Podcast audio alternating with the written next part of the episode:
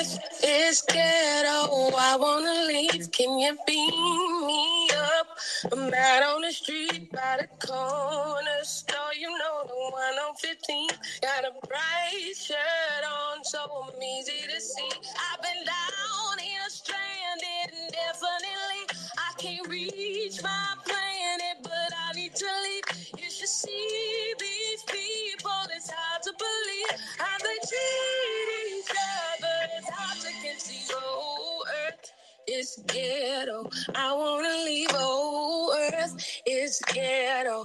I wanna leave. I wanna leave. Good morning, niggas and friends. Happy motherfucking Friday. I hope you all are Ah. having a good morning, bitch. I'm so so glad it is fucking Friday, yo. This is yo, Earth is ghetto and I feel it. But happy Friday, everybody. Uh, welcome to the Earth is Ghetto podcast. So first things first, uh, Aaron actually came up with this with this for us to do this every show. Let's go ahead and do a little quick mental health check-in. Aaron, how you feeling? Girl, honestly, I'm actually doing cute. Like I'm kind of I'm feeling cute. Um, Good. I'm not as depressed right now. Yeah, I'm not as irritated because girl, you know I am easily irritated. But I'm actually doing good right now. Um, it's Friday. Everyone take a shot, take a dick, do what you gotta do. It's Just- Friday, it's- yeah. How about you? Um, I'm I'm not gonna lie. I I wish I was in a um higher vi vibrational space. You know how we talk about like um the family that we have sometimes can be the the one thing to really bring us down and especially when you know you can't change anything about a situation because you can only lead a horse to water. You can't make it drink. Um, I feel like that's been really frustrating for me because I feel like there's so much that I want to do that I won't be allowed to do because you already know when it comes to culture and, and Caribbean people, they're not willing to accept help of any kind. So that's been a little frustrating, but I'm finding a lot of light with um, every time that we do this and we get on here. So um, y'all always my saving grace. I tell you what. Okay. Like, look, I love our supporters so much. Like, y'all get me through some shit because I'm t I'm listen. Okay, so now that we have done that, and by the way, if anybody wants to go ahead and give us your mental health check-in, please leave a message. Please let us know how you've been going, what you've been living through, you know, because again, people don't ask us if we okay and actually care about the answer. So, okay, if we're Um, asking you, it's because we actually care. We're not like most people. Oh, how are you? Anyways, no. If you ask me, I'm gonna tell you the honest truth. I think we need to normalize being ready for the honest answer when we ask people how are they doing.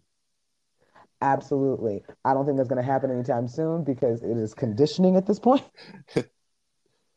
Um, but for real, I feel like we can all do a little bit better to be conscious. So before we get into the topic, we're just going to listen to this message. Hey, it's Marcel. Hey Aaron, hey Sid. Shout out. I Hey, see you, girl. Eddie. What's good? What's good? Yeah, mental health check-in. Um, I'm eating popcorn at nine o'clock in the morning. I don't know what that means. Don't know what that is. But um, I feel a little better than yesterday. Amen. And that's that's really all we can ask for because it, it's it's hard out here for a pimp. It's hard. So you got take it where you can get it, whatever that is. Um, whew, so let's get into this topic because motherfucker, I really didn't want to. I I I really didn't want to. Um, we've talked about race play in porn, and we've talked about how race play is not a is not a affable, legitimate kink. It is not something that you can be like, well, you know what? That's just something I'm into. Mm, slavery. No, you don't. You don't get to do that.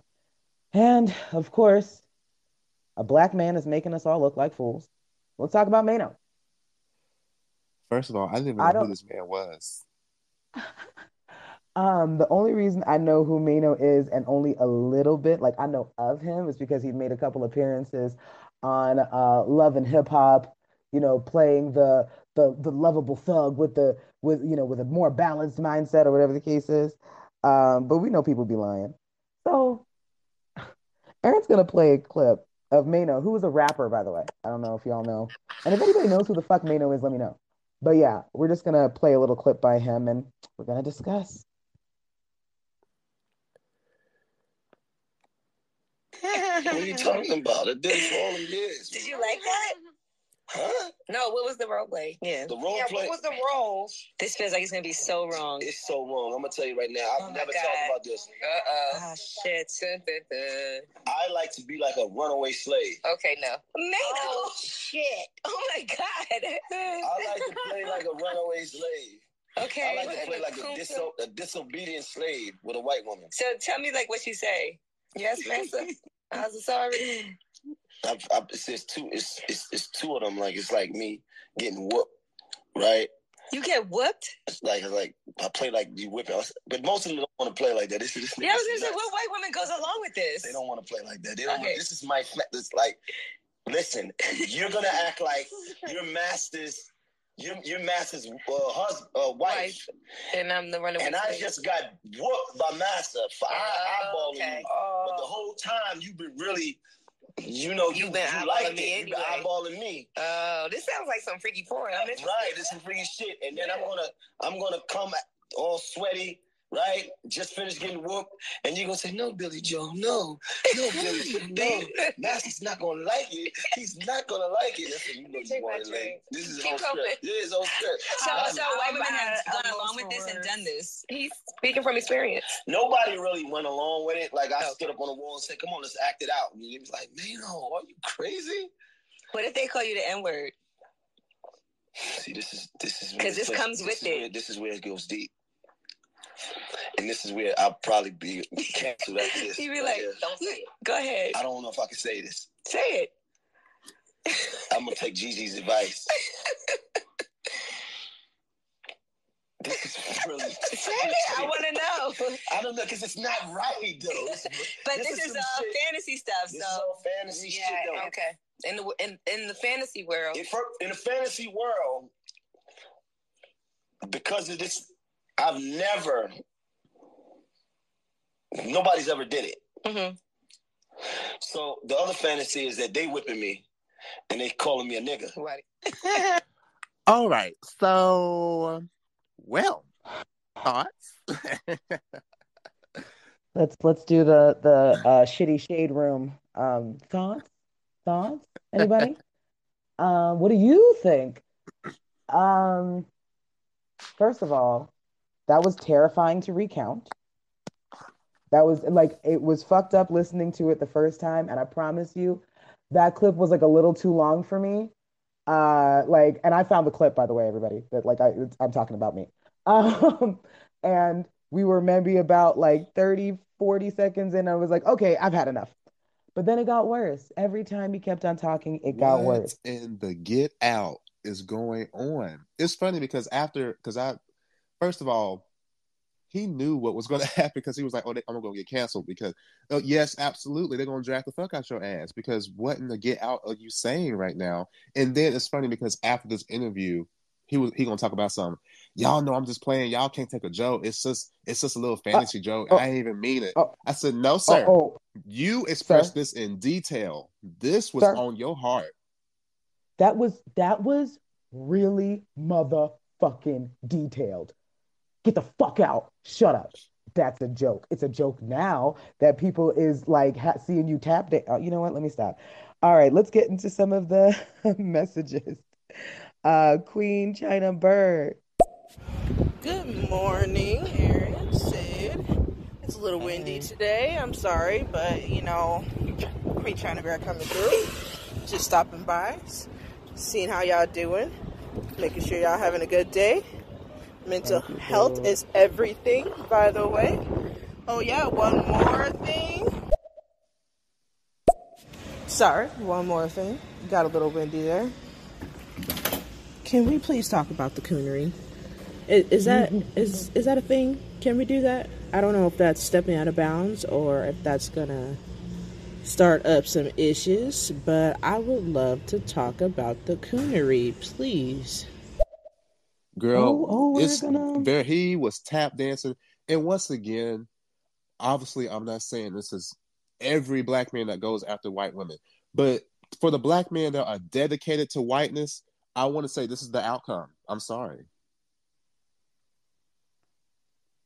This is so fucking weird and creepy and cringy, and it makes me feel like I haven't bathed. I like honestly just listening to it. Um, Wilton. And the fact that he got like upset because some of these white women didn't want to call him that, and he got upset because they didn't want to.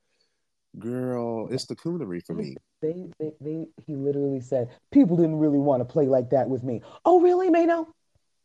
What? What a shock. I can't believe it. People didn't want to go ahead and call you the N word and whip you and have you speak. yes, massa. Like, ah, you know what? Let me stop. Um, Wilton. Some black people, like, I don't understand, like, oh my God. This bruh. Slavery really did a whole lot of stuff to the white people that did a whole lot to us for us for some black people to really think that's acceptable. Because even see, I've even seen something like that in porn. Like that's ridiculous. Like how can you? They need to somebody need to build a time machine and send them back to 1842 and see if they'll still like that stuff. It's everywhere, and like I said, like this, I don't even watch interracial porn. I watch black gay porn because I don't have time for the microaggressions. I don't. Next thing you know, you see a Confederate flag on the wall, and it's like, girl, it's just too much going on. and let and also let's we have to talk about the fact that obviously they're trying to get him to say more things. So they're like, "Oh, it's a fantasy. It's a fantasy. This should actually happen, so it's not actually a fantasy." Right. This is this is this literally that exact situation has actually played out. And usually the slave dies after these interactions. I feel like Maino forgot that part. Don't know. Um, it's Marcel though. Oh my God. Yeah, that's the first time I've heard it in its entirety. Like, I had scrolled past it on the shade room once he started spouting that bullshit. Um, which is very disturbing. Like, what is mm. wrong with you? You know what I'm saying? Like, wow. I um I don't know. And they sniggling and giggling on the podcast like that shit's funny. Like that shit is disturbing, bro. Like, I'm sorry. I I mm-mm. look. They was giggling on the podcast because they know it's gonna get them some views. That's what Angela Angela Yee was like, "Go ahead and say it. It's cameras all no, over here. Say it. Go ahead and say it. like it's just between you and me. Oh my god. And by the way, the fact that he said, "Oh, I'm going to get canceled for this," no, man, no, you're not going to get canceled. We're going to talk about it for a month, and then you're going to go back to making money the way you have been. Um, I need everybody to stop pretending that that shit is real. Um, they're going to cancel me for this one. If you are a cis man, you will be okay. Um, honeybee. Hi, panel. I I'm not gonna lie. This this topic. oh whoa! It it lifted some things up in me. Shit, the stories that I have to tell you, then you might be concerned. I am okay if I gotta say something. I'm letting you know I'm okay. But people are fucking weird, bro. Oh my God. Yo, you just gave me so much anxiety and fear in my heart for you. Um, honeybee. I will tell you one experience that happened recently. So I'll fast forward because it's weird. But um, this individual who is a white man um, messaged me on Instagram because mine is linked on here, and I told he asked if it was okay, and I've seen him a couple times in stereo, so I was like, all right, cool, um, that's fine. But then it got weird, and I wish I had said no because he was like, "There's something I'm trying to experience," and I'm like, "Listen, no, I don't want nothing to do with that. I, if I allow you on my Instagram, I'm not looking for nothing from you. I'm literally just, you know, trying to build a little community of friends for myself. You know what I mean? But to fast forward what he asked, I thought it was supposed to be about some virginity shit. I'm like, no. He wanted me to give him or role play with him about giving him a swirly or a wedgie.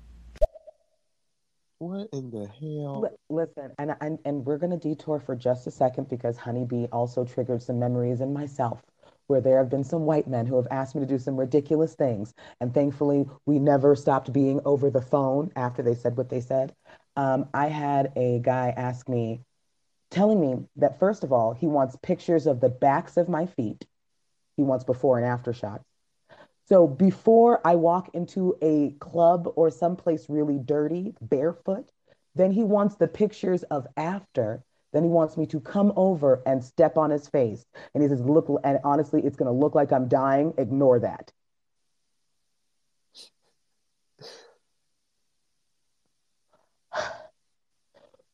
So obviously, I didn't meet that man in person because he's trying to make me go down for a murder charge. I think right. that's what your real fantasy is. Um, listen, I have.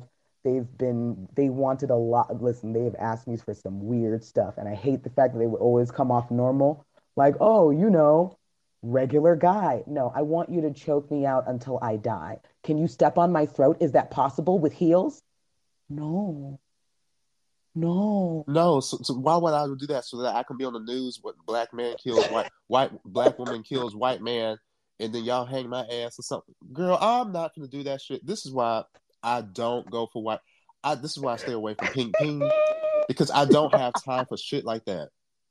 I just don't. I usually side eye if any white man approaches me. Oh, you're very cute. What's your intentions? What do you want from this? Because I be hearing, oh, I just want to try black. I want to try chocolate. Oh, since you're black, I bet you got big cock. And you know, I hate the fucking word cock. I hate that word so much. I feel like a rope is around my neck. I don't like that word, bro. And, but yeah, I usually else? I don't I don't trust it. And and I'll also say this: there is nothing wrong with BDSM and being in an interracial relationship. You like what you like. However, because you know the caveat is coming. However, um, liking what you like when that all of a sudden moves into race play and someone's calling you a racial slur and you calling them massa, I need you to know that we are no longer in BDSM.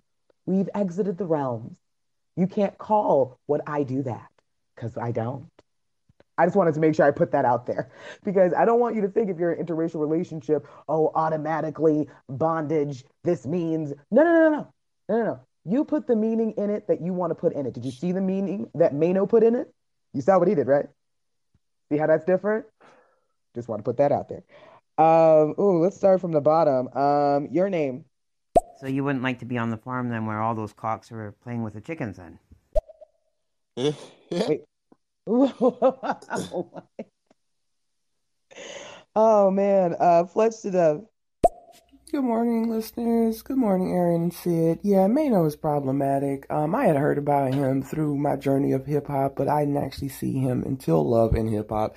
And beyond that, I think I had seen a clip of him being disrespectful and wasting time by uh, for Little Kim's performance, and it was supposed to be, I think, a dedication to her, and he ended up making it about himself. So already problematic there. Problematic when he was on the show, and I've just heard ever since then through the grapevine that he's problematic across the board. Just, just, just a mess. So I'm not surprised that he would even say something like this. And to be honest, this is not the first time I've heard of people who get into that. Um, yeah, that's just, I just don't think people should even mess with that because that's just not good for the psyche. And, uh, yeah, that's, it's awkward. Just awkward. I, I don't, I don't get people's, um, sexual, turn on sometimes, but eh. I also wonder for the people in that room with Maino, obviously they had to go and pretend something else because they needed this to go viral and they need him to keep talking so they can't shame him in the moment the way that I would. Um, but I'm really wondering what the fuck was going through their minds where they were like, because because as soon as I heard it, I was like, oh, oh, no. it was like seeing a bad car crash. No, no, no, no, no, no, don't go. Ah, that was the whole. Like it was did you see it's this new trend going on on TikTok now where it's like interracial couples like, oh my massa and like the a white man be holding the black girl's hair in, in her in or or, or, the or their collar like yoking them up or something and this is so I'm like oh my god. And then when we say uh, this is problematic y'all just kink shaming and y'all just don't understand what fantasy is. I'm like it's not fantasy. This shit actually happened I don't understand why y'all keep saying fantasy. People die And from this shit. Why are you displaying it? And listen, what if you just want to be a little depraved little Doja Cat behind closed doors? What if that's what you want to do? Go ahead. Why are you displaying it to people? And listen, it's not like Maino didn't know what the fuck he was saying. The entire time while he was saying this, he was like, oh, this is bad. They gonna cancel me. Oh, don't even do this. Don't even try that. Blah, blah, blah. Like all kinds of shit. It's not, so he has obviously an awareness that there's an issue. Yep, and he knew that it was an issue, and that's why Angela Yee was like, "Yeah, go ahead and say that dumbass shit. Go ahead and say it, so we can get these views up." Angel, Angela Yee, you are a, a coward and an instigator, but you are one hell of a businesswoman. I'll tell you what. Um, um, it's Marcelva. Child, we get into weird stories. Back in college, I used to do a little sex work myself. Nah, um, I don't know, it might count, but uh, you know, I was dibbling and dabbling around on FetLife or whatever, and I found this group of women who was talking about selling panties. And so I got me a couple of clients, but then there was this one who, you know, you you he asked for some really specific things and after that I kind of stopped. Um some men wanted period panties, but this man wanted me to wear the panties for a few days, work out in them, sweat in them and then send them. All of them had like PO boxes that you could send them to. Um it, it just got really weird. Like it just got really weird, bro. And I don't know what race exactly they were, but um don't sound, you know, too too dark of a shade, if you understand what I'm saying. I, I feel like I have a guess. I feel like I have a guess of what. I, I feel like deep down, I may have a clue. Just deep deep down, I think I, I think I know what race of people this is, but it's okay. We're gonna leave it alone. Uh, honeybee. I wish that she was made up. I wish it was. And I'm just like, Poor what the fuck? What do you think I am? And then he continued on. He's like, oh, if you're mad enough, we can really get into it then when you're mad. I'm like, what is that? No, no. And I consistently, I constantly kept telling this person, I'm not talking to you like that. Nor did I imply anything like that. So let's stop. Let's stop. And he's like, oh, you know, we can really get into it if you're mad. And I was like, bro, you did not, th- this was not the same person that I talked to. Like, I feel like a personality switched. Like, I was like, too much, no, no, no. And I ended up having to block this person. I was like, what the fuck? No. No consent. No consent at all. Nobody cares. Uh, honeybee. when I used to go to college in Maine, I've had like obviously you know when you first go to college you download Tinder and you just but you know there's a, white, bunch of white men up there so I'm just like bro where's the diversity on this app and like Yo. the shit that they would say was a was terribly astonishing. They would be like, "Oh, you know, I've never had that chocolate experience," or "Oh, you know, I Ew, can try something new." I'm not an experiment, bro. F off my case, please. Like this is why I'm just like, bro, no, no, no, no. And then to drop the N word when they try to like somehow seduce me, no. Like people are fucking weird. My God, my goodness. Like, mm-mm.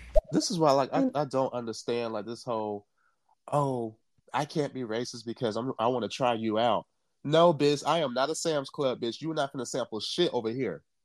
Bro, Stay I'm your ass over there about- because I'm not gonna be your experiment. You don't see me as human. You see me as like a lab rat that you want to try and see what happens. bruh, the chocolate experience. Nigga, do I look like Willy Wonka to you? The fuck is wrong with you, bro? The, uh, it's uh, uh, But I it's so- noticed, and and this, so icky. some people might get mad at me for saying this, but I feel like for the black people who I know, I'm this is from a queer standpoint. I noticed that a lot of black gay men kind of lower their worth when it because the partners that they end up with who are white usually look like something off of like Rufus off from Kim Possible or something. Oh, I feel like we don't know how beautiful we are because it's given like the standards are so much lower when it comes Listen. to the uh, when it comes to dating white men. Listen, don't we all know that one that one nigga in the hood who was like, oh no, you know, I'm different. And then they come back with the loudest, fattest, most ghetto white woman and be like, so you wanted, you know what? It's cool. Go on, brother. Go on. Fly, fly free. Fledge to death. Oh my God, Marcel, I don't mean to have this conversation through comments all over the podcast, but my roommate in, in college used to do that. And I would see her go out for runs and get, uh, um, to, to, uh, to get her panties uh, sweated out. And at the time now, she expressed to me that it was specifically a man that was trying to live the full life as a woman. So he wanted period panties. He wanted panties that smelled um, sweaty um, to, I guess, emulate the act of having a vagina. But that is so crazy you said that because she's the only person I met um, who got into that. Um, and also, you know, the only person I talked to about FetLife, Lord. And, and listen, FetLife, I'm here for it, but there's got to be boundaries, people. Um, and and yo, the story that Fletch just told blew my fucking mind. I'm sorry, what? Okay, we're gonna move on. It's okay because I there's there's too many questions. That could be a whole show right there. Um, so no real talk, guys. That was a lot in 30 seconds. I'll tell you what. Um, so I, I feel like uh, basically in conclusion, when we are talking about fetishes, I, I'm not here to yuck anybody's yum, but I am here to call out what it, when it looks problematic, when it gets fucked up. And because I'm not an expert, I'm not going to go ahead and get into like uh, BDSM and all of the details and stuff because I'm just learning things now myself. But what I will say is that I don't want anybody to ever normalize this as okay. We are already seeing it in porn. We're seeing people now be free about it. Um, there are people in the comments, oh, leave Maino alone, man. Let him have his little fetish. No, I'm sorry. As a person that actually is into kink and fetish, I do not claim that. Get the fuck out of here with that shit. I'm not about to be like, oh yeah, race play is a viable, legitimate kink. No, it's not. No, it's not. Fuck out of here. And you're gross. Just in case. Yeah, this is. I, am just gonna say it for what it is. It's self hate. I'm sorry. Like you're not gonna say, especially white people, "Oh, I'm not racist," but I, I'm I'd like to call him nigger in the bedroom. No, bitch, I'm not gonna let you get away. Like you can't get away with that. I'm sorry. You can. How the hell you gonna say, "Oh, Black Lives Matter," all this shit, and I have I'm dating someone with his nigger cock, and no, I'm not. Oh, I'm not oh, gonna let you get away with that. Jesus, like, oh my goodness, Wilton. Man, you don't need to read about Madame LaLaurie from New Orleans and need to read about the White Witch from Rose Hall down in Montego Bay, Jamaica. I don't know if y'all heard about that last one. I did not, but I'm about to look that shit up. I tell you what, I definitely did not. Um, so I really want to this next topic. I feel like um, I'm always finding something these so interesting things when I'm googling and scrolling, and I think we've talked um, just in passing about imposter syndrome. And basically, my understanding of what imposter sh- syndrome was was that you, even though you have all of the skills, you still might think that you're not able to do it. Um, and I wanted to, and as I was just scrolling, I learned about more of the history of it. And I want to play that for you guys.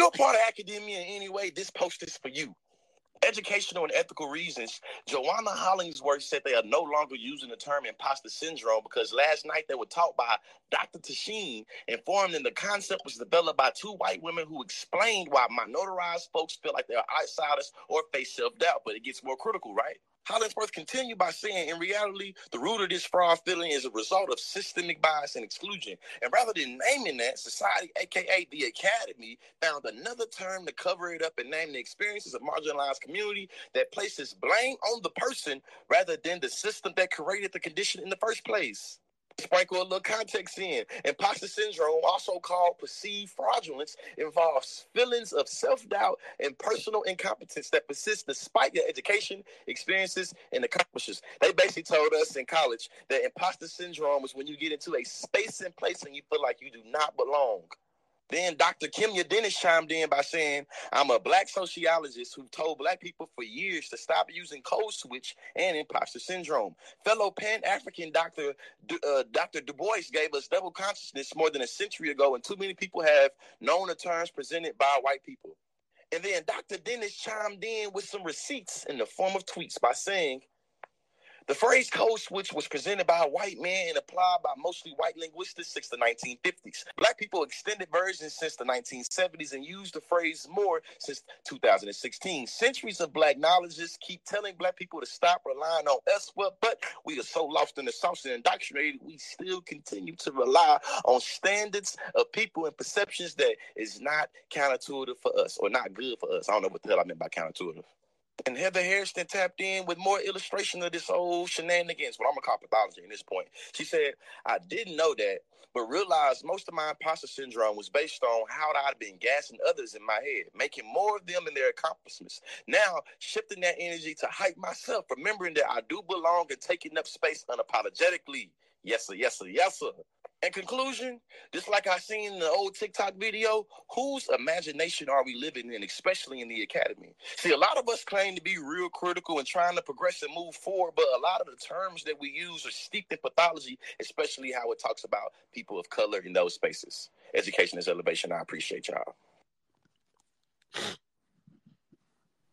All right. So, what did you think about that? Because I found that very interesting. These were things that I hadn't hadn't known before. I took imposter syndrome for exactly what it was, um, what I thought in the video.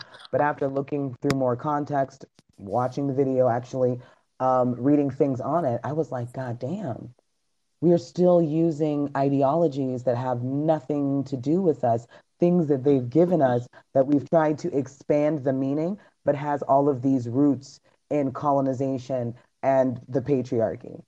Yeah, especially like code switching, for example, and it Oh was yeah. something else he said. But um, yeah, I'm glad that we definitely played this because that is very important, and especially with the part on how we place blame on the person instead of why the person did it in the first place, which is the system.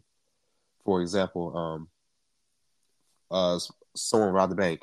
Okay, yes, that's bad or whatever. However, think about where that person is in their life and why they had to rob the bank in the first place. Again, people are working Okay. two to three jobs and still can't pay the bills. You have all these things going on, redlining, and so on and so forth. So, when I hear Yeah. that multi-billion dollars banks are getting robbed, I'm like, I promise you, the bank will be fine.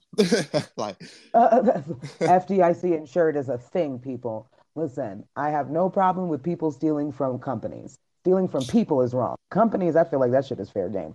Um, but um, and I also feel like it's uh, really important that we acknowledge all of the roots of certain things. I'm not saying, uh, oh my God, you need to strike it from your vocabulary and I, and you should never use it again. Listen, it's been it's it's a conditioning, right? So all, all I'm asking you to do is to be open to taking the baby steps to at least finding out where these words come from. What like just finding out the root of it. Who actually created it? Because when we talk about the BMI being racist, we don't uh, uh, like people will just be like, "Oh, that's stupid. That's just a uh, that's just how they tell." When in actuality, the person that actually created the BMI was racist. He was into eugenics, all kinds of crazy shit. So we have to be able to start striking some of those things from the record and realizing that those things are not for us. Um,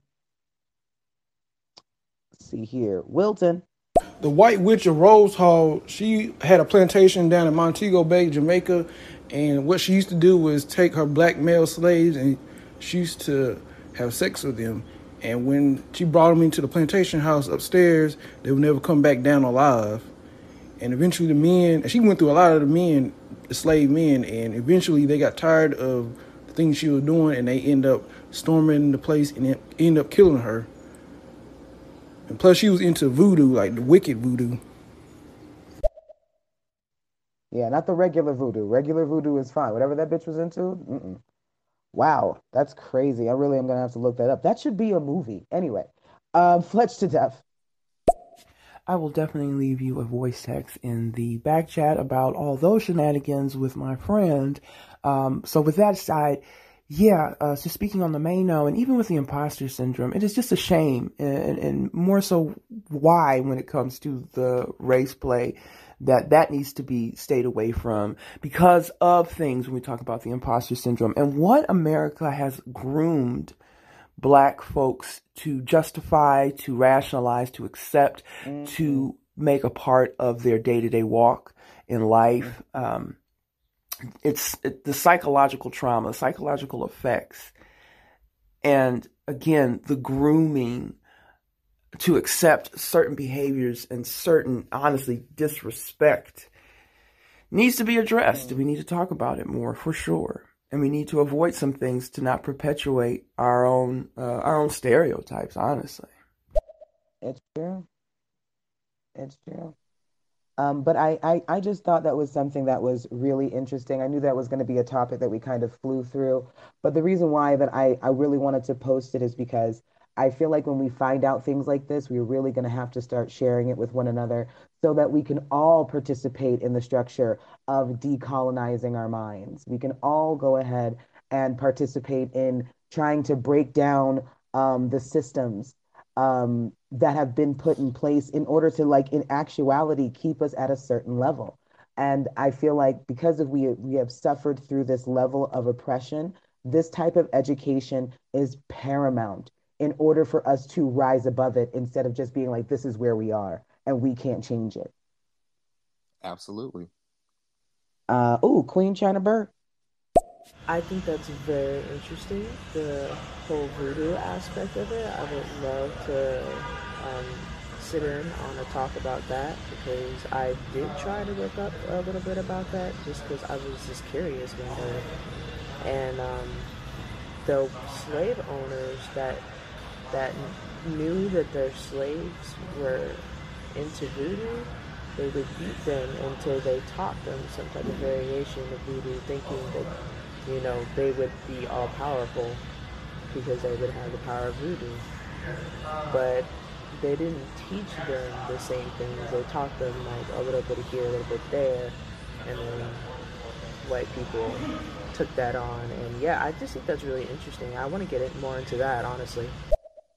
Yeah, we do definitely kind of have to um, dive into a talk on African spirituality and how they went about trying to kill it um, mm-hmm. throughout any um, throughout Africa and the way that they had were able to pervert it to the point where you you people today are afraid of even the words voodoo, um, and which is in, insane to me, especially when you actually trace back to where we were before colonization.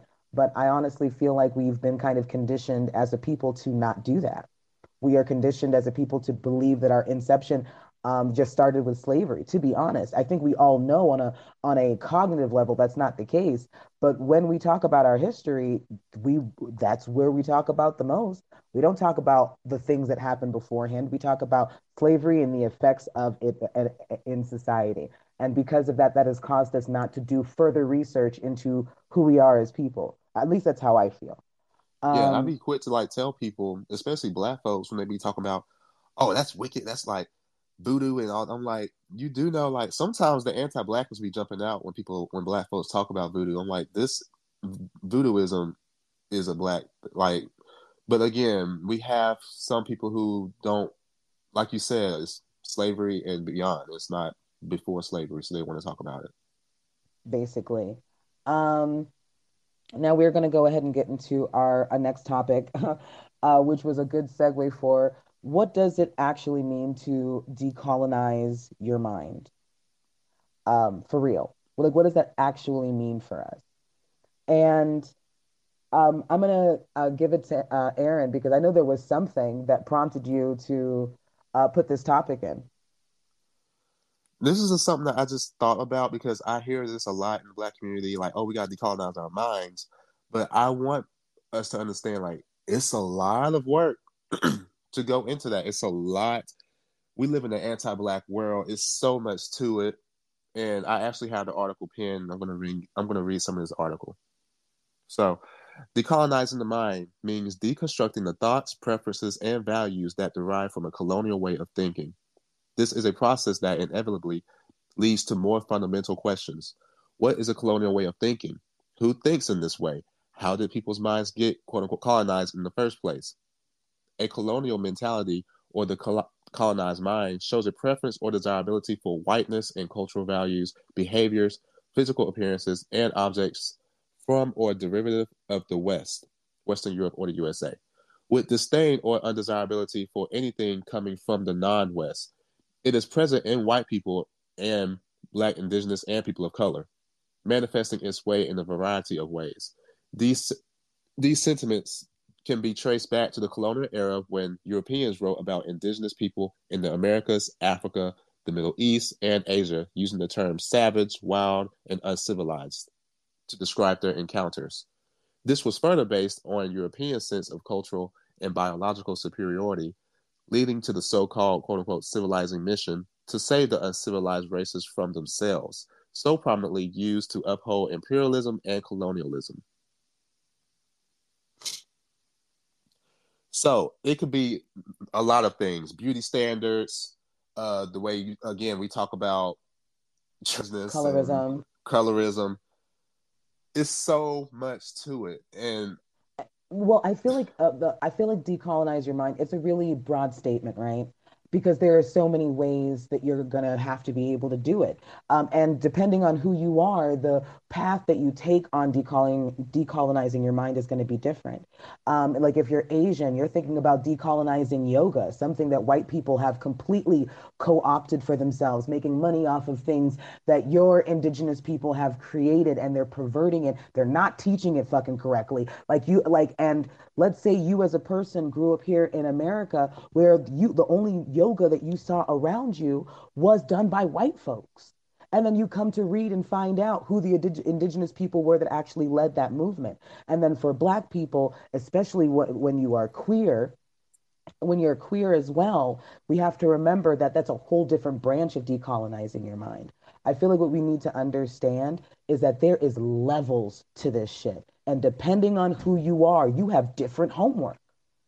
And that's just the truth. And I think that we need to really recognize the different homeworks that we're going to have to have in order to be able to get to a space where we are not leaning on white supremacy like a crutch the way we do today.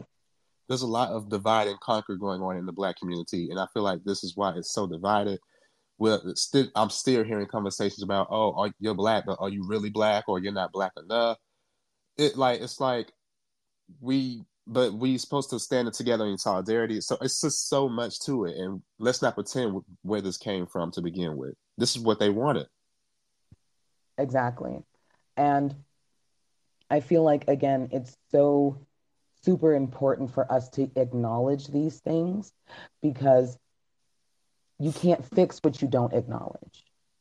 We can't continue to put a band aid on the broken bone of the Black community and call it Black excellence and think that everybody underneath is getting fixed. It's over a broken bone. Right now, there's sepsis.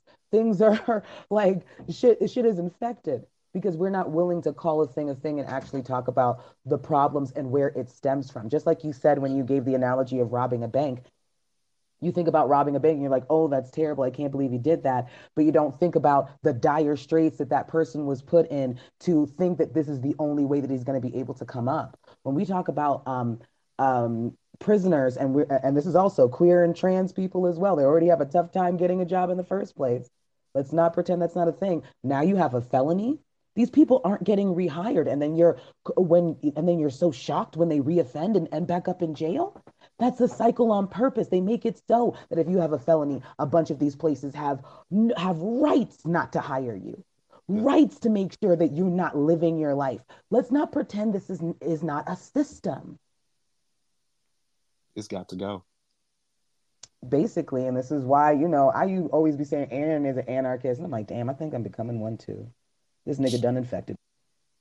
I don't, it's got to go. like, it's no way you can i have to keep telling folks like this whole respectability politics you will never get that from me. You cannot reform white supremacy. It's got to go. So that's just where i'm at with that. And uh, oh tito. Hey tito. I mean beyond beauty standards and colorism i feel like this was brought up the last time but language the the Mm. fact that the English language or whatever language whoever was speaking when they came to colonize everybody, when you deemed your language superior, just like Americans do every every damn time when they choose that they can't speak Spanish and that everyone has to speak English. Uh, but because of that, you go to another place, you don't understand them, you don't understand their um, their language, how intelligent they may be, so you assume they're stupid. We need to help them, and then there you go. Then you implant everything, including your diseases, your your your insecurities, your everything onto them, Mm. and that's that's how stuff goes. That's long ass time ago, all the way to today. That shit's still happening. it's so strong. Like you're right, it's so strong because when I moved to this country from Jamaica, I had a very, very strong accent, and all I knew was patois. Now, people like when I tell them, like, "Oh my god," like I didn't even expect. That's how strong this shit is. So when I hear people, um, Mhm. when I hear people from Africa say, "Oh, it's never been a, it's never been an African thing to be queer. We've never been a queer continent." I'm like, you are literally telling me this while you're speaking English, but you're gonna say, but you're gonna tell me that it's never been a African has never been queer or gender fluid. Absolutely. But yeah, it's so much Um, to it. Um, decolonizing your mind. Now I'm about to say something that's gonna piss some people off. Um, because I look at racism as more than just an action or a characteristic. I look at it from a sys- systemic standpoint. I and hell, even my person who happens to be white understands where I'm coming from when I say this. So if they can get it, it's like, come on. But me, I believe that all white people are inherently racist because they benefit from a system which hurts people like black and brown folks. They may not be around wearing white clothes and saying nigger and like it could be something as small as you asking to touch my hair. It's so much to it. It's it's like a tree and It's that tree has many branches. Absolutely. It's so when we talk embedded about in this society that they it's like so yes, I that's just where I'm at with that. Um, and when we talk about inherent racism, we are talking about the system.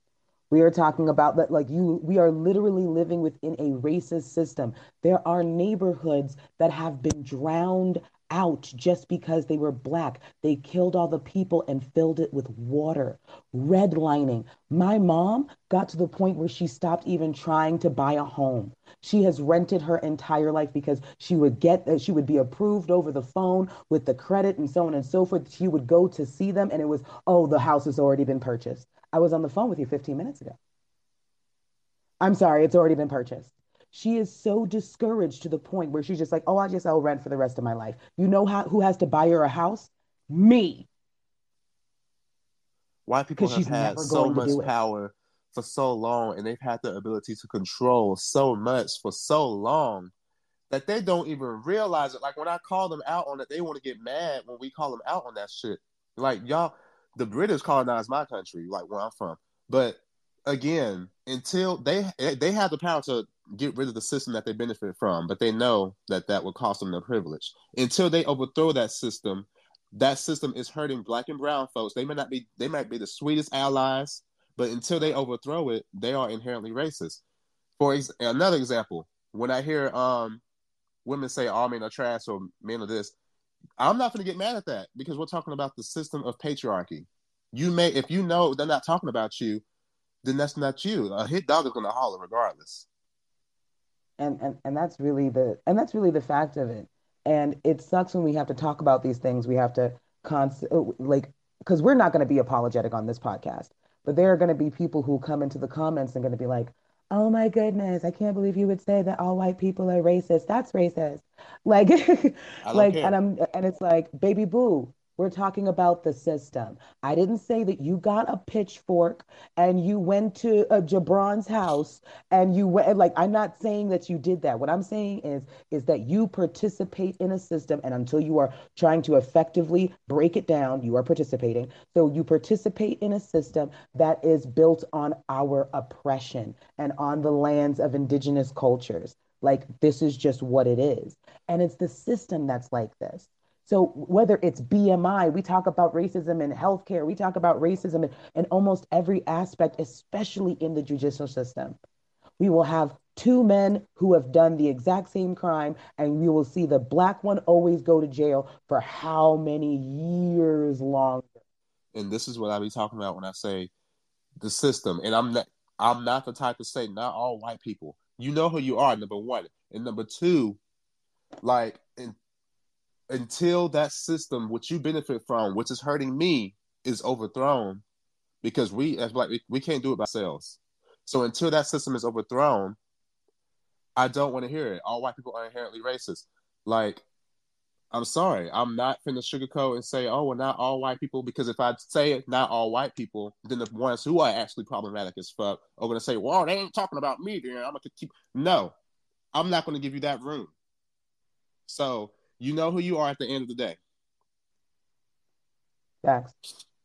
I have a little video clip from King of Reads, kind of explaining this point a little bit.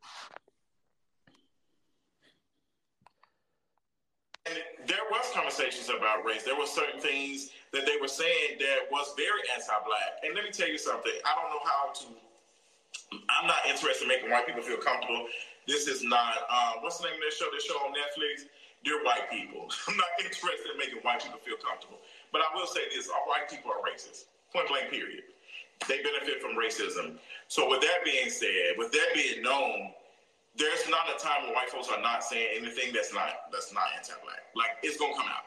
It, it's just gonna come out. Like it's easy to come out. I don't care how much of an ally you claim to be or whatever. It's going to come out because it is embedded in society as you as a white person. What you've been taught, like girl, if it's hard for black folks to erase it with being black, it's sure in the hell gonna be entirely difficult for you to erase all anti-black thought from your white mind. It's just it is. And I don't want to sound like quote unquote hotep and talk to my black folks because I'm not out here crushing anything for Dr. Sebi or any other stuff. I don't believe in none of that stuff, but I just want folks to understand and see what is being shown because something is not making sense. Something is not making sense. But yeah, that's where I'm at with that. Um, yeah, I'm not respectability politics. That's not that's not going to work. You know who you are. You know the system that you benefit from. You may not be doing anything that is actively racist, but you still participate in the system, which hurts black and brown folks still. And again, my, and again, my friend who happens to be white, I told that to his face, and he understood every word and was like, "Absolutely, I fucking agree." And he's doing, even though it's just him, he's still doing what he can to, you know, call out folks and he's actively like trying to do shit.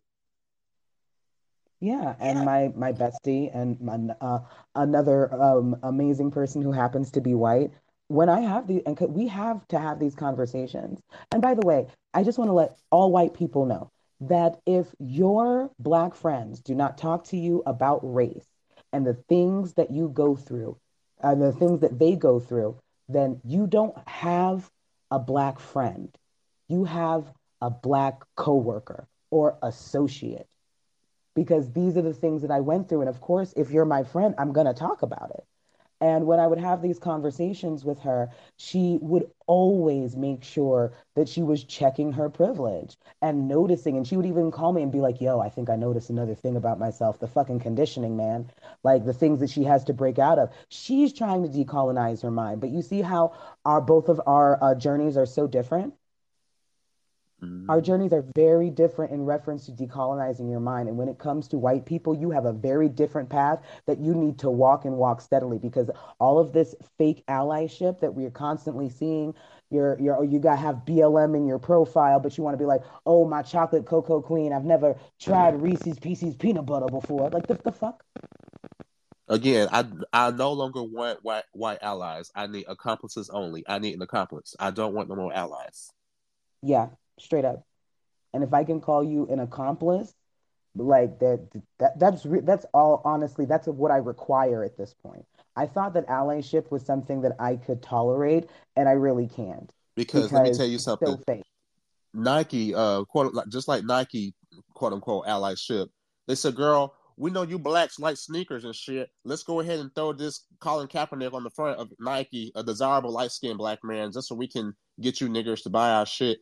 We see through the bullshit. I don't want no more like performative shit. And same for Pride Month. Oh, we know you fags every month. We're gonna put rainbows everywhere. And it's not like, girl, I see through the bullshit. I don't want any more allies. And and I also want to go ahead and point out, especially in reference to the Nike situation, the reason why Nike did that, it was because they know that white people are in the global minority. So therefore, the black and BIPOC dollar is that much stronger. So they're just catering to a group. It makes financial sense to do what they did. Because if there was way more white supremacists out there, there was way more all of that other shit out there, I promise you, they would be making fucking Confederate flag fucking sneakers. And that's just what it is. Stock somewhere. you know, the the the special edition, you know. Uh Fletch to death.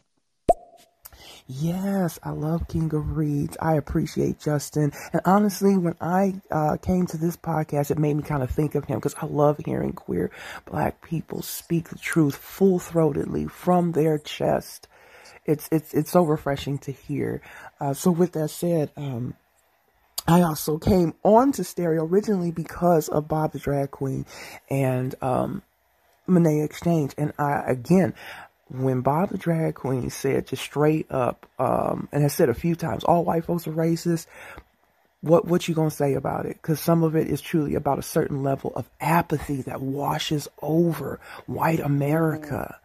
Um, there's some apathy that washes over Black America as well, but not as much as it does when it comes to how we need to address the system that is screwing us over. Honestly.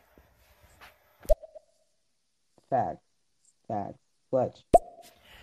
And when it comes to uh, decolonizing the mind, I absolutely have to do that um, often, and I'm probably going to do a talk about Get Out and what I think people really aren't grabbing from that, and uh, kind of the the American horror story, if you will, that Black Americans have to wake up day to day, reconciling our last names, reconciling the fact, yes, that we speak English, reconciling a lot of things that are a result of both this racist system and obviously slavery.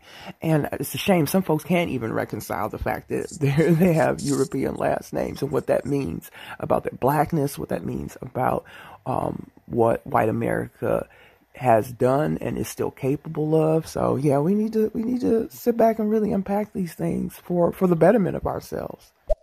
Absolutely, absolutely. It, look, decolonizing, especially as Black folks, decolonizing our mind it's a constant thing we have to keep doing. We live in an anti-black world. Let me tell you, Sydney, when I moved to this country from Jamaica, baby, let me tell you, I was tap dancing like a damn fool. I was tap dancing for these white folks.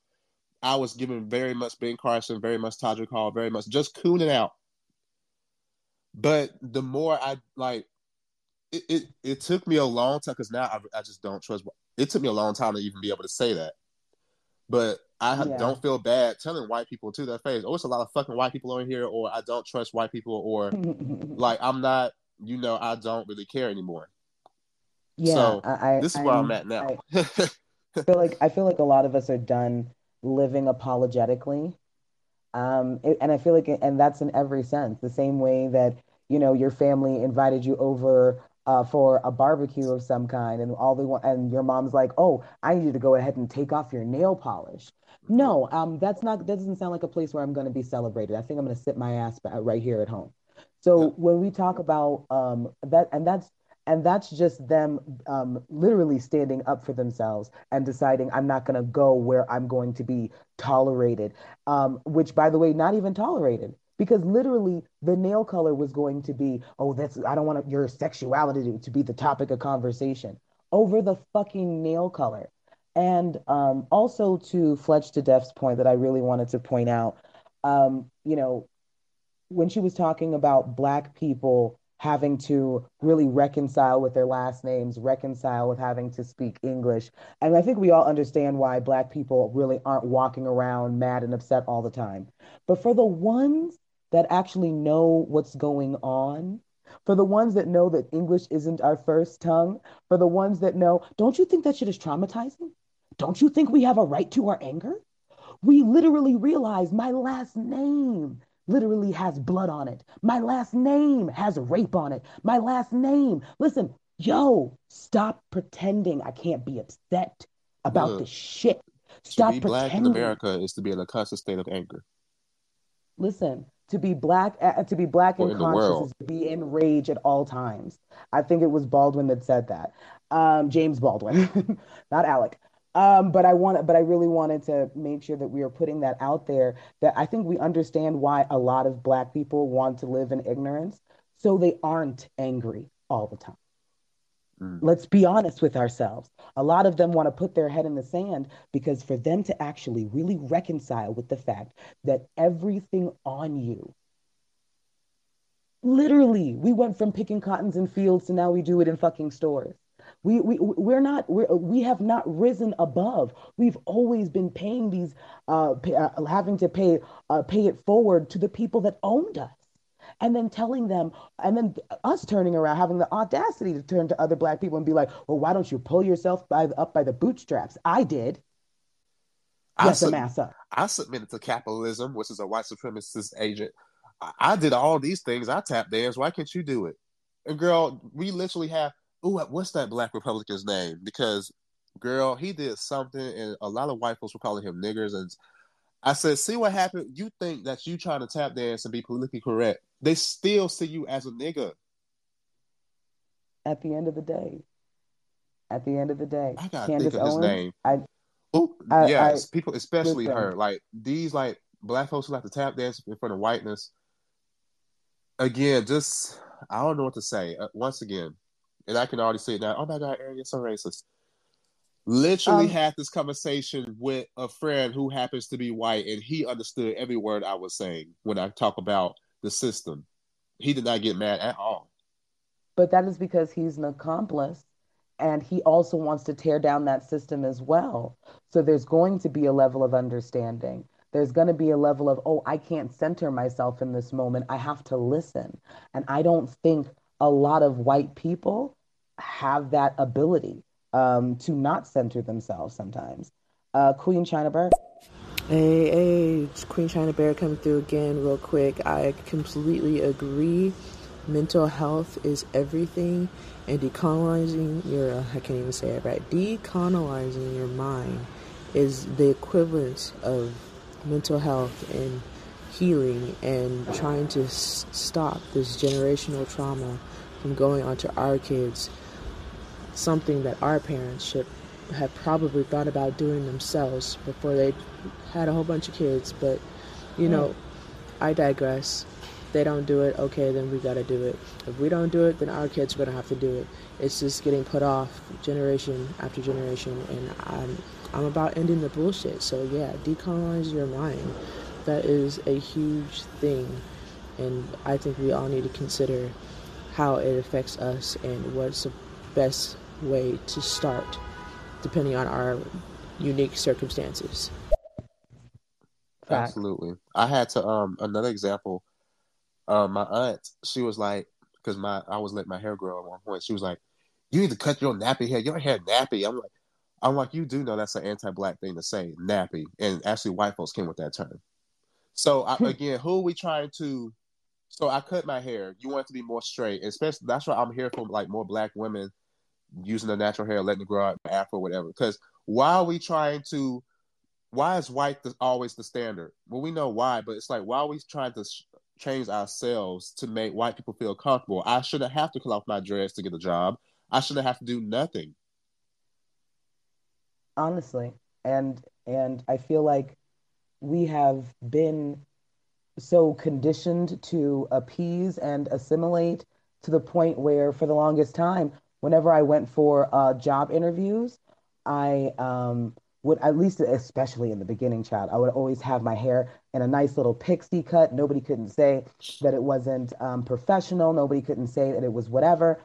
And then I got to the point where you could tell that there was a shift in my mindset because I started doing the exact opposite. Um, instead of doing what I would usually do and have my hair straight and just basically whiteified, and then coming in with with my afro later and being like, "Nigga, I got the job. What you gonna say now?"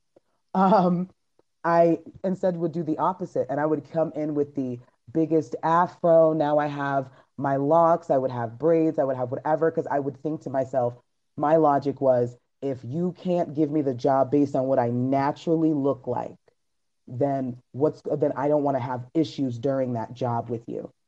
So I'd rather you just tell me no and I can just be like go on about my way and find some place else where it would accept the way I naturally look. That shit is crazy. So That, yeah, and that I never made like sense to me because I can't help the way my hair grows. It grows the way it grows. We don't have the same hair as white folks, and that, that's the thing. Whiteness is such a standard. It's like, oh my god, that's unprofessional. This whole professionalism, it's given like I don't want to even say that professionalism. The idea of that came, is kind of like a white supremacist ideology as well, because all these things, your hair has to look this certain way, and you can't be dressed like girl, I can't help the way my hair grows. I'm sorry that you don't have this kind of hair, but it's not gonna give Tad, it's not gonna give Tim Tim, it's gonna give a nigga. Like, girl, that's just the way my hair grows. So this whole you need to comb it and you need to do all these things. That's I'm not doing that. Or they'll say that you won't go ahead and have like you won't ever have a high paying job with that hairstyle with locks or whatever. And i'm letting you know right now it, these we also start businesses. We also sometimes don't even need your fucking jobs. So and i and i need um, people to realize that instead of asking for a seat at their table you need to go chop down a tree and fashion that shit. Because i promise you um, you having your own table that no one can eject you from is the like i'm sorry this is the reason why we have this platform. Because look what would it be like us trying to struggle within the manosphere and be like oh listen to us. No fuck you bro. You don't need to be a part of our conversation. We had to be the ones to build our own table. And i want everybody to know that it's possible for you to do so. And also, if you're at a job that does not appreciate the way you would look like naturally, and you got to tap dance every morning trying to figure out how the fuck you're going to go to work with whatever they would deem presentable, I'm letting you know there are jobs out there who can pay the same money that won't have to put you through that shit. It's going to be harder to find, but it's going to be so much better for your mental health. Straight up.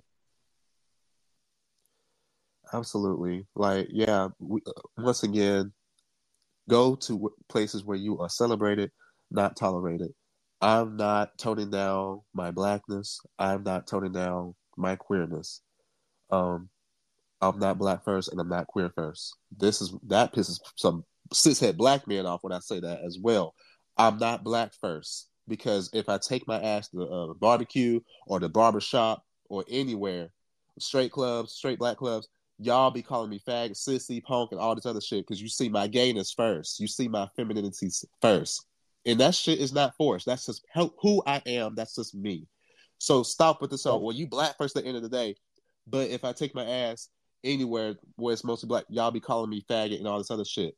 And then I can't be queer first because queerness as a mainstream is still whitewashed to this very day. If I take my ass to the mainstream LGBT side, oh, you cute for a black boy, or I want some BBC, or oh, you're not really attractive because you're black. I we don't have a safe space, so I'm black and queer at the same time. So that's just where I'm at with that. and especially when you realize that the black queer community only takes up about 5% of the community obviously there's going to be we uh, like you cannot pretend that i'm supposed to put my blackness away in some search situations and just be queer uh, when i see racism going on and there's no fucking way that i'm going to be in situations with uh, with black folks and everybody's being homophobic and not say something this is same damn time energy But here's what they'll what say. situation am i in Here's what they'll say when we say that. Oh, because if I say, oh, homophobia is very rampant in the black community. Oh, well, no, because every race can be homophobic. So what are you talking about? You are not fin to all lives matter the situation and say, well, everyone else is doing it, so why can't I do it? No, bitch. You a damn fool if you don't think homophobia is on steroids in the black community. Come on now. Let's be Like- honest.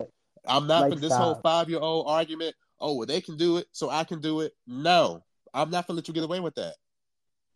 Uh, no, and and that's why we have what we have here. We hold people accountable. You're not about to go ahead and piss on my leg and tell me it's raining. Like, just stop. Uh, Wilton. Aaron and Sid, we celebrate you on this podcast. Oh, Oh, thank you, Wilton.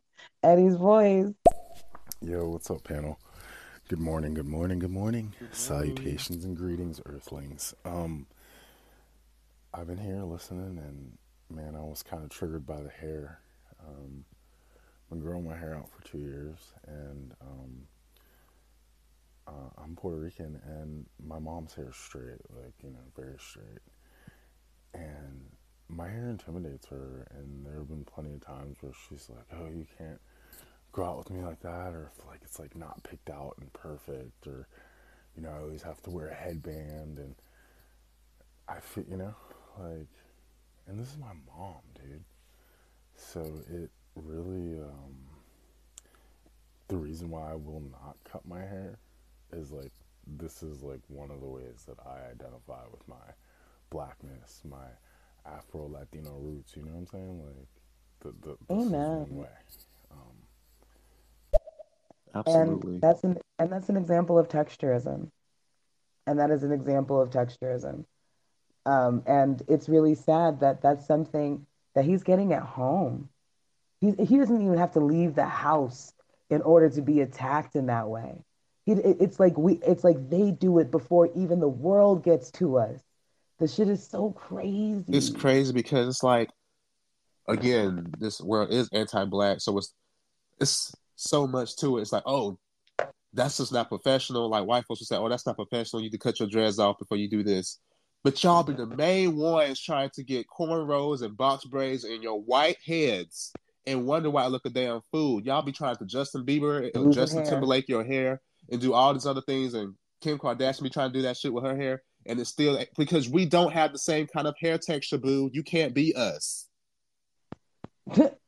Listen, going bald, going bald for this shit. See, this is the thing.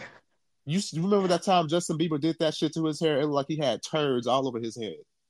Oh my God, that that looks so gross. I'm like, and you already know how they be talking about how they don't bathe, th- th- and and then then they be.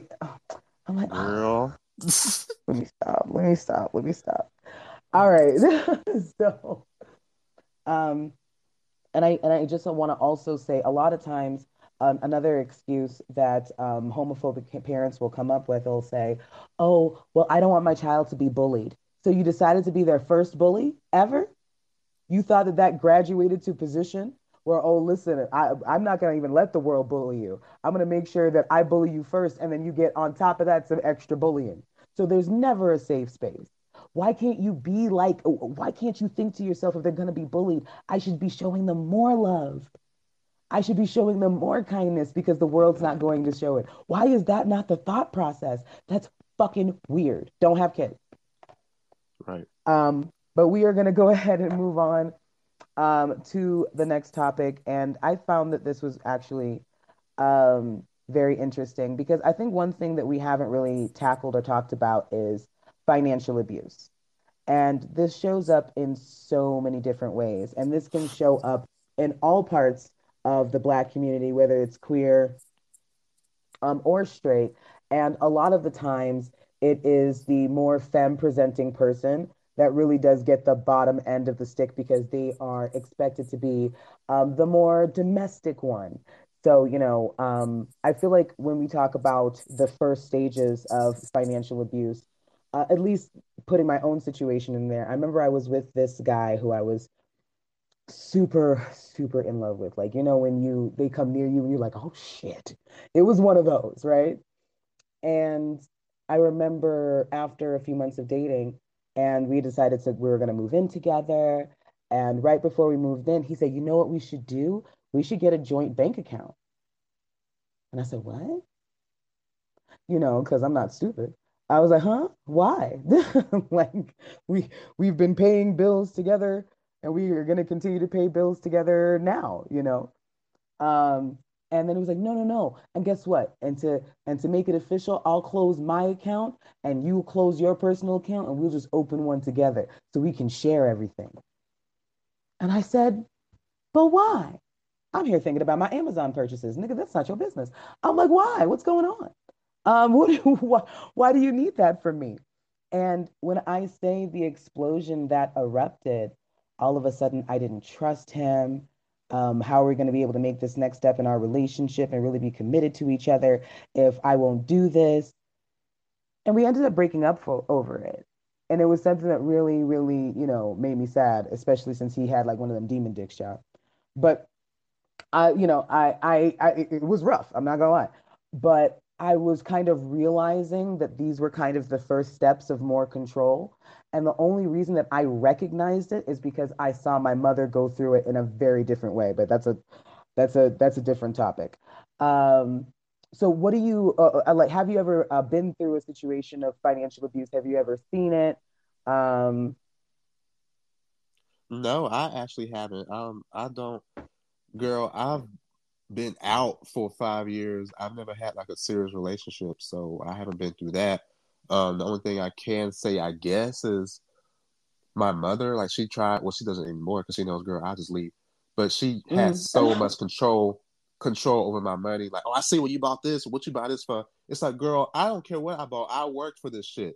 But then she'll use, mm. well, you're under mm. my roof, so I get to tell you what to buy, what you can't spend your money on. It's all this other shit. It's like, no, girl, because you know, I it's plenty of niggas I can stay with if I wanted to move out ASAP. And and you know what? That's actually a perfect example, Mister. I, you know, um, you know, seriously, that's a perfect example because that is her trying to control you financially, saying uh, like, "Oh, your life could be so much easier with me if you just do what I say." And the reason you'll do what I say is because I'm holding the purse strings, and I feel like that is something that we have to really, really uh, explore, and it's a very layered topic. So I actually found uh, this video uh, buckle in. I just want you guys to just listen for a second and I want to talk about it.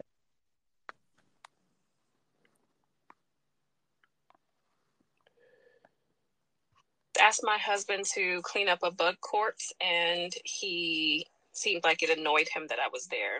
and it's brought me back to a conversation that I was having earlier with um, a, like a friend and a, a client of mine. We were talking about why it's important for us to have these businesses um, that we have so that we can have financial independence and we both have very similar mates. And so i talked uh, the other day i posted about um, how i got this $95000 salary job and then within six months they fired me and it was right when i came back i was coming back from a honeymoon from getting married. And so when I got fired, we had just gotten married and we had only been married for maybe three or four months at this point, but we had been together for two years prior to this, or two or three years at that point. And uh, actually, we had been together for four years at that point. So I you know, naturally, I only get severance for two weeks, and I'm telling him that I'm expecting support from him. He's my husband now. He has money. He has a great job. And the first thing I talk about is like, oh, I'm just I can't, I'm, just gonna, I'm gonna have a hard time paying my bills until I get a job. I don't want to use up all my severance. And he was like, well, how much do you need? And I was like, what do you mean? Like, this is how many bills I have that I pay in a month. And he was like, yeah, I can't pay that. This is what I can give you. I can give you what is 300 enough. And I was like, I felt like I was bartering and bargaining with someone that I expected that if something like this happened for me, he would just cover the bills that I have and the rest of the household bills that he was already paying until I got back on my feet. And this is one of the reasons why I've been so determined in my business to make it successful.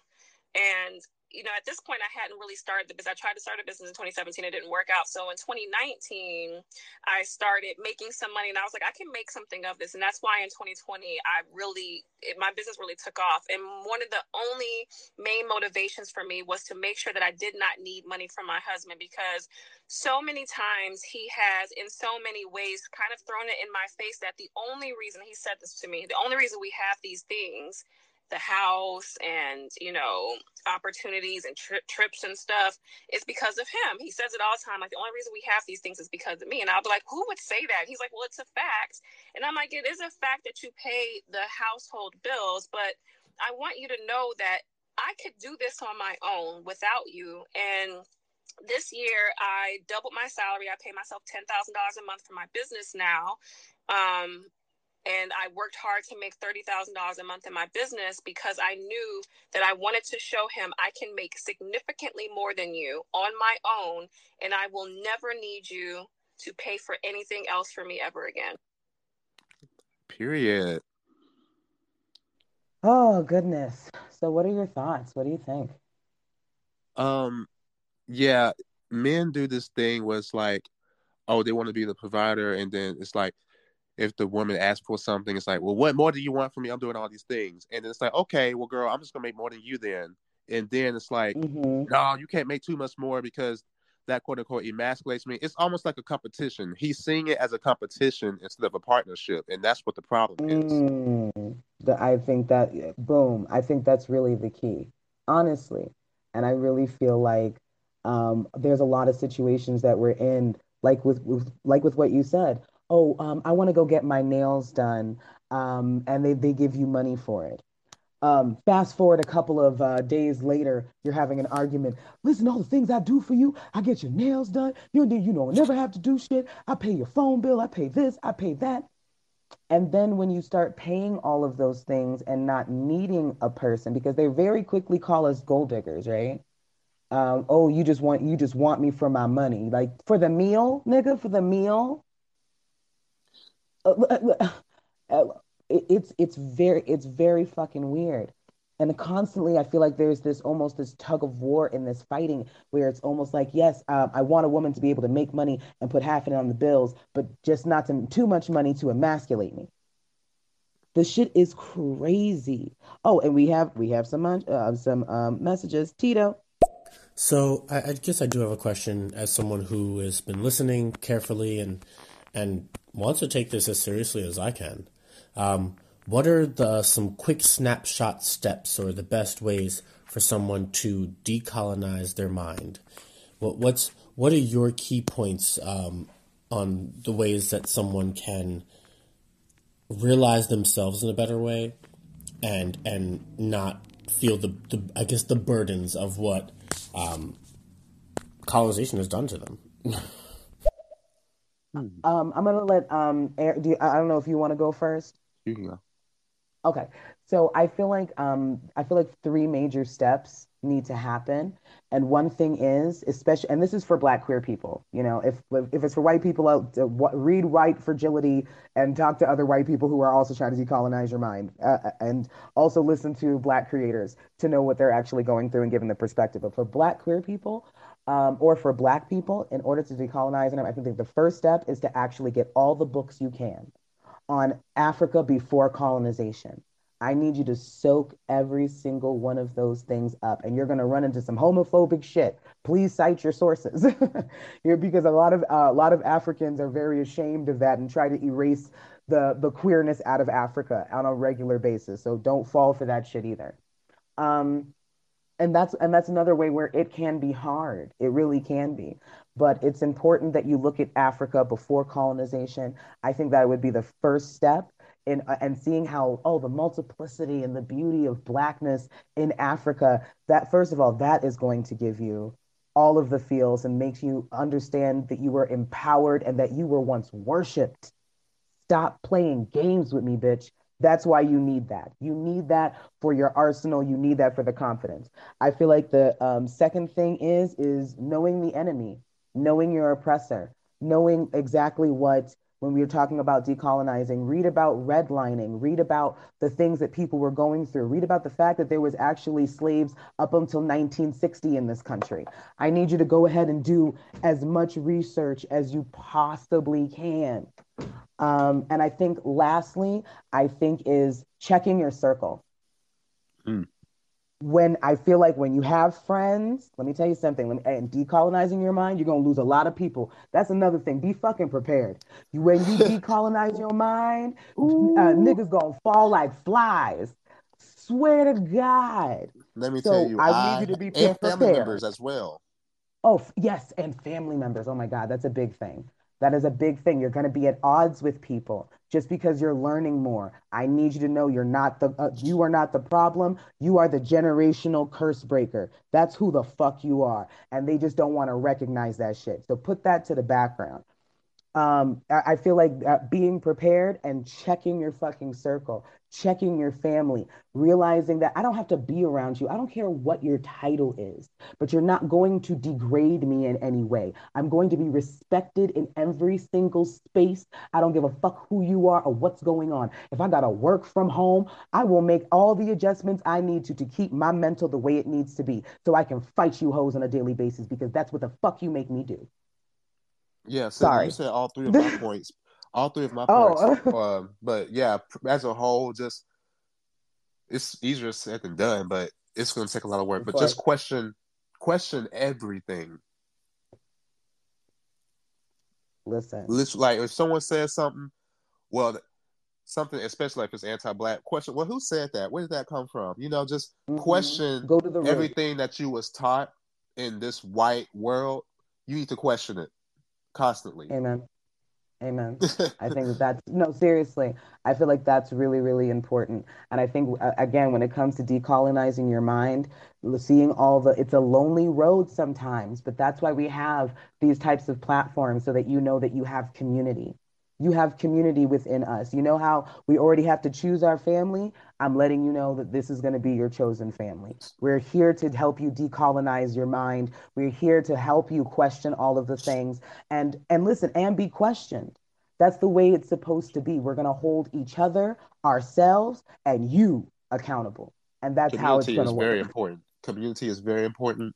Literally, all hell, ninety-seven percent of my friend group, even though my circle is small, but Mhm. still nothing but I, black trans women and black and black queer folk. Like that's all I really am around. I don't really. I don't Mhm. have one person who happens to be white, but everyone else is black and queer, black and Mhm. trans, and black women. Period.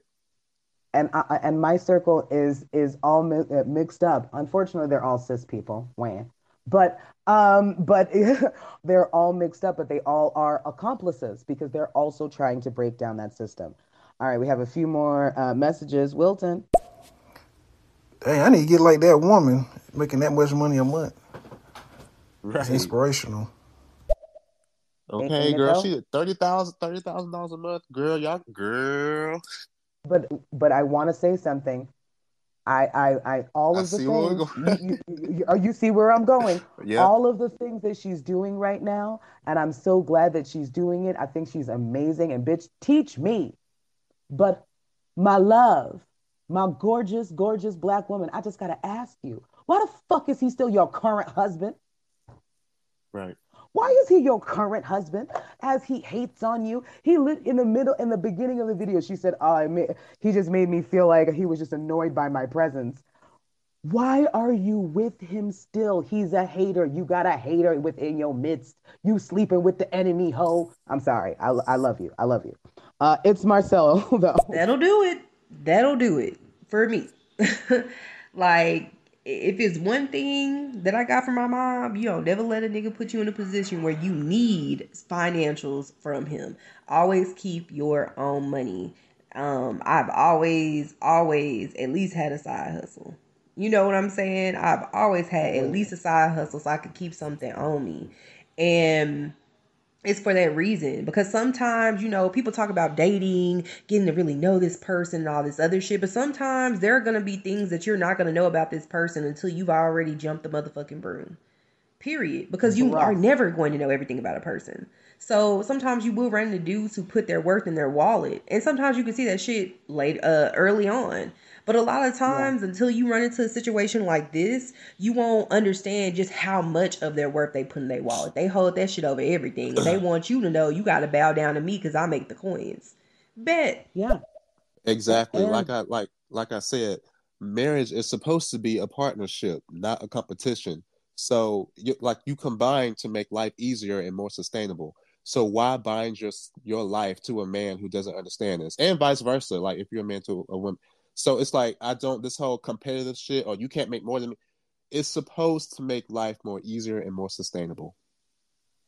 like it's they treat it like a competition when it's supposed to be a team effort. Because I always thought like if I'm married and I'm making a lot of money, then that means that nigga's balling. If that man is making a lot of money or my partner's making a lot of money, then that means I'm balling. That's what I thought it was supposed to be like. But I quickly grew up and I, I and listen, my mother, I feel like black mamas are the ones to tell you have your own bank account.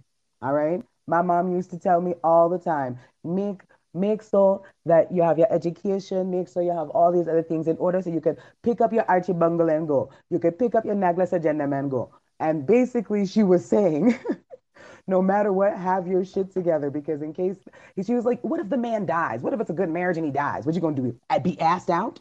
Come on, man. You have to always have your own. And I realize, and that's another thing to Marcel's point.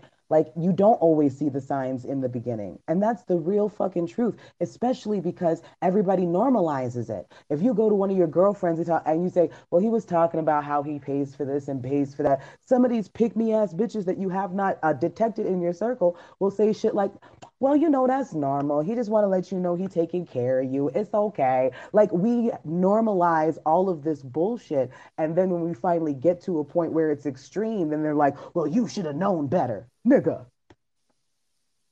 Uh, yeah, these know, are these that- are these are definitely conversations that you need to have prior to marriage. Um, conversations like these are very important. Prior being to committed in a, coupling, being in a marriage and being in competition with your mate to prove a point just ain't it it really isn't and i don't care what gender you are i don't care what what what side you fall on obviously we know this is mostly happening to um, femme and femme presenting people but at the end of the day nobody should be ruling that shit over your head every day like again you need to have your own it's just what it is uh, spirit love well, I was with someone, we were dating, and they were a flight attendant. They were making $50 an hour, like way more than I was. And they're telling me like our goals are to travel, to all do all these amazing things, and then.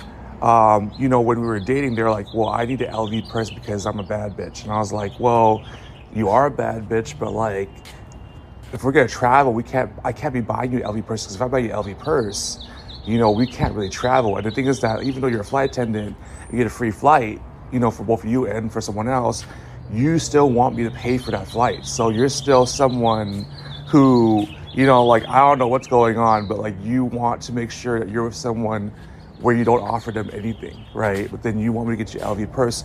Um, but the thing is that if you want an LV purse, we can't travel, we can't do all these things because, like, again, hotel fare, flight fare, all these things, you know? So you have to think about is the LV purse. Yeah, is it more important? than doing all these plans and traveling, so on and so forth. People really are a slave to capitalism. They're a slave to money, this Instagram life, and being able to be like, oh, I have the LV purse and I went on this trip is really more important than the experience. To be honest, we're living we're we're living literally in the metaverse, uh, which is why we have all of these um, standards. Oh well, if he don't buy me um, a Louis purse, then he don't love me for real. Are you crazy, bitch? Uh, that's stupid. I'm sorry. Um, Wilton. Men need to learn how to get it together because men can't always be on top. Like women definitely know what they're doing. I don't understand what was with the jealousy and all that stuff like that. They need to get over all that stuff. It's it's it's really fucking weird. That's because, like, again, and this is black from a black standpoint. I'm hearing this a lot from straight black men. They have like this whole Hotep way of thinking It's like, okay, first is God, and then that goes to me, and then the woman is under me. So I have to be the main one on top. I have to be the provider. And if she makes more than me, then for some reason I feel emasculated. And it's like, girl. and, and, you know, I, I don't remember which podcast it was, but we were talking about this exact thing where we had we played a clip of a guy who was like, if I have a wife, I need to have complete control over her and my household. And I'm like, you need complete control over her. Slave to master Ooh, complex jumped out. Listen, listen. That it's it's scary out here. Issa Reed. Good morning, good morning, Aaron. Good morning, Sid. Earth is ghetto. Yeah, um, see it when you said when you decolonize your mind, you are going to lose friends and family. It is so it's so true. I'm currently going through my own space of that. Um, when it comes to decolonizing my mind.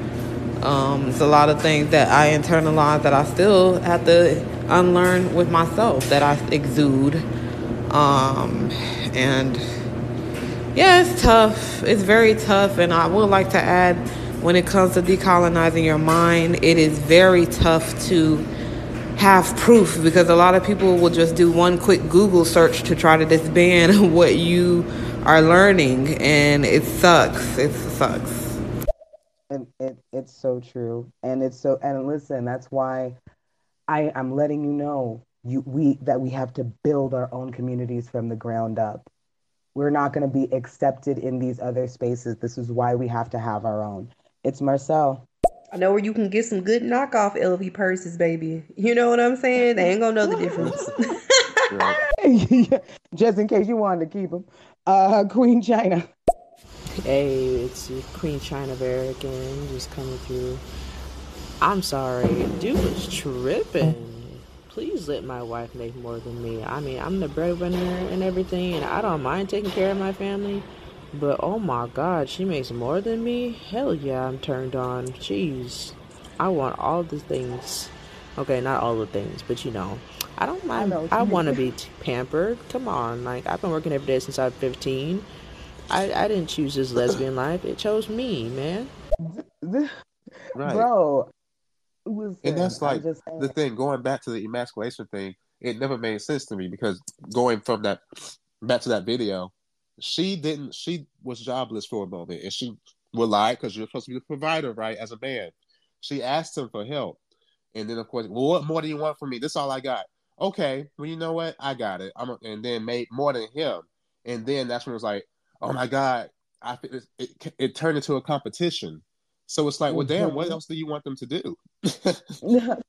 like I'm broke, you got a problem. I got too much money, I got a problem. I, it seems like you're the problem. It, it it feels like it's you. Um, and I really feel like uh, another thing that I want to point out. So I was actually going through her videos, and people are asking like, didn't you have like financial conversations like before this, and so on and so forth? And she said, listen, when I was dating him, I never really thought to myself, oh, let me go ahead and ask him for money because we weren't married yet. Like, sure, he would pay for certain things, but me personally asking for money for my own bills and stuff like that, I just didn't do it. And then whenever I would ask and he would say no or hem and haw, what do you need it for, and all the questions, I would think to myself, well, you know what? That's fair because you're not my husband yet. I thought that as soon as we got married, surely this would be the time where you would be able to be like, oh, I'm going to step in for my wife. She was pregnant with their child, or she had already given birth to their child. And she was thinking to herself, guess what? Um, now, now we're married. So, and now we have a family, obviously. So, of course, you would be able to take care of me in that way when I'm lacking, the same way I would do for you if you were lacking. But that's not the situation that she received at all. Want, you know what I'm saying? So I feel like we always put the onus back on the woman. Well, well, didn't you have those conversations or didn't you talk about this before? And we always are putting the onus on them instead of looking at the man and his motives and what he's doing and saying and his actions. We always think, because you have to understand, we literally have men admit that they will pretend to be certain people until shit gets rough or they get bored or whatever the case is. We've heard it. Just go into the manosphere for a little bit. You'll hear it. Ah, Wilton. Do you know the story between um was it Tabitha Brown and her husband? She um they were struggling at first. He was a police officer, and she said that you know because you know how her her uh, following her becoming well known and acting and all that stuff like that. She's making more money, so they're not struggling. And she basically said that her husband doesn't have to work anymore. They can pursue his dream. So that's probably, um, I guess, an inspiration right there on how a woman can make more money and a man can. uh, they can benefit and they can thrive. And she's not emasculating her man. She's saying, You did it for me, baby. So now I'm going to do it for you. Go do whatever you need to do. I've got you. That's what, isn't that what committed marriage and all this shit is actually supposed to be about? The shit is so crazy. But then when you, and you'll see this when a woman gets money. But when a man gets money, it's about control. I pay for all these things, uh, uh, uh, like like asking for basic shit. I've heard moms having to ask the people that they are currently with, the DNA is flowing through that child as well. And they'd be like, oh, well, I can't really do that for you because that's going to be cutting into this and that's going to be cutting into that. And they know they have the money. That's financial abuse. I, that's why I, I really want to talk about like the first stages of financial abuse because we've always heard the extreme situations. You know, you're not allowed to have a bank bank account where you know all the abusive stuff. But a lot of times we don't see like the little the little steps. Oh, we should have a joint bank account. Oh, you should quit this or you should do that or or no, we're not going to go over to your families this time. I don't really feel like it. Um, oh, I don't want you to go by yourself either because I'm going to miss you too much. All kinds of stupid stupid bullshit that we will fall for. That's why I really wanted to have a conversation about this because I need people to know that it can come in small steps and that the uh, the the red flags, the things that we can list is anything that they ask you to do that takes away any of your autonomy, that takes away some piece of control and puts it in their pocket, you need to beware of. You need to be watching and you need to probably excommunicate that person from your life. Period. Absolutely. And going back to this whole, I feel emasculated if she makes more money. Once again, I really want straight men to get out of that. This whole, uh, she make more than me, so that make me feel emasculated when we know like if something that small, if the fact that that can make you feel emasculated, then you probably never had it to begin with. Once again, no one gave you your manhood or your masculinity. Like it, it's just yours. You so if that something that simple can take that away from you, then you've never had it to begin with. So I don't understand this whole I feel emasculated if she makes more money than me. That's the stupidest shit I ever heard. But then if she there, but if she make less than you, and she asks for something, what more do you want from me? I provide. You stay under my roof, and I'm doing all these other things. It's like, well, damn, bitch, let me go ahead and make some more money then, so I can stop asking you for shit. So it's like, what do you want them to do? And that's not a partnership, guys. That's not a partnership. When it's you feel competition. you're at, thank you, bro. And that's something I saw my parents do. I feel like that's something that we saw a lot of our parents do. And we are the generational curse breakers. We have to be the ones to notice it and to be able to take that power back, especially when we know for a fact this happens to a lot of femme and femme presenting people because they are automatically supposed to be allotted into uh, one particular role. Do you know what I'm saying? Right. So I just want to say, first and foremost, thank you guys for coming to the Friday show. Oh my God, I'm so glad it's fucking Friday. this is the the uh because I'm so ready to not do shit this weekend. You don't even know. Uh, but I just want to thank all of the people who um, are listening to us right now. Uh, Eddie's voice, it's Marcel, Queen China, Fletcher Duff, Wilton, uh, Shy, Issa, um, and, and thank you guys for just being our tribe and always coming to show up to have these conversations with us, which I feel are so needed. I feel like they are healing. And I feel like the decolonization starts with all of us, uh, starts with all of us individually. And the fact that we're coming together like this, it's a superpower. And, and we're Mm. and, and we're using it and we're using it. And I, I love that for us. Yes, we love y'all so so much for always like coming to our shows and stuff. We know it can be kind of early as hell depending on where you are because we do start at nine o'clock. But the fact that y'all show up like every time we do this means a lot to us for real, and we love y'all a lot for that. Uh, yes, this is the Earth Ghetto podcast. We do this every Monday, Wednesday, and Friday, nine o'clock a.m. Central, ten o'clock a.m. Eastern. You can follow me and Sydney on Instagram, which is in both of our bios, and you can follow our Earth is Ghetto podcast Instagram page, which is Earth underscore is underscore ghetto underscore. You can also listen to our podcast on Spotify, Amazon Music, Audible, Google Podcasts, and pretty soon Apple. But yes, we will see you hoes on Monday.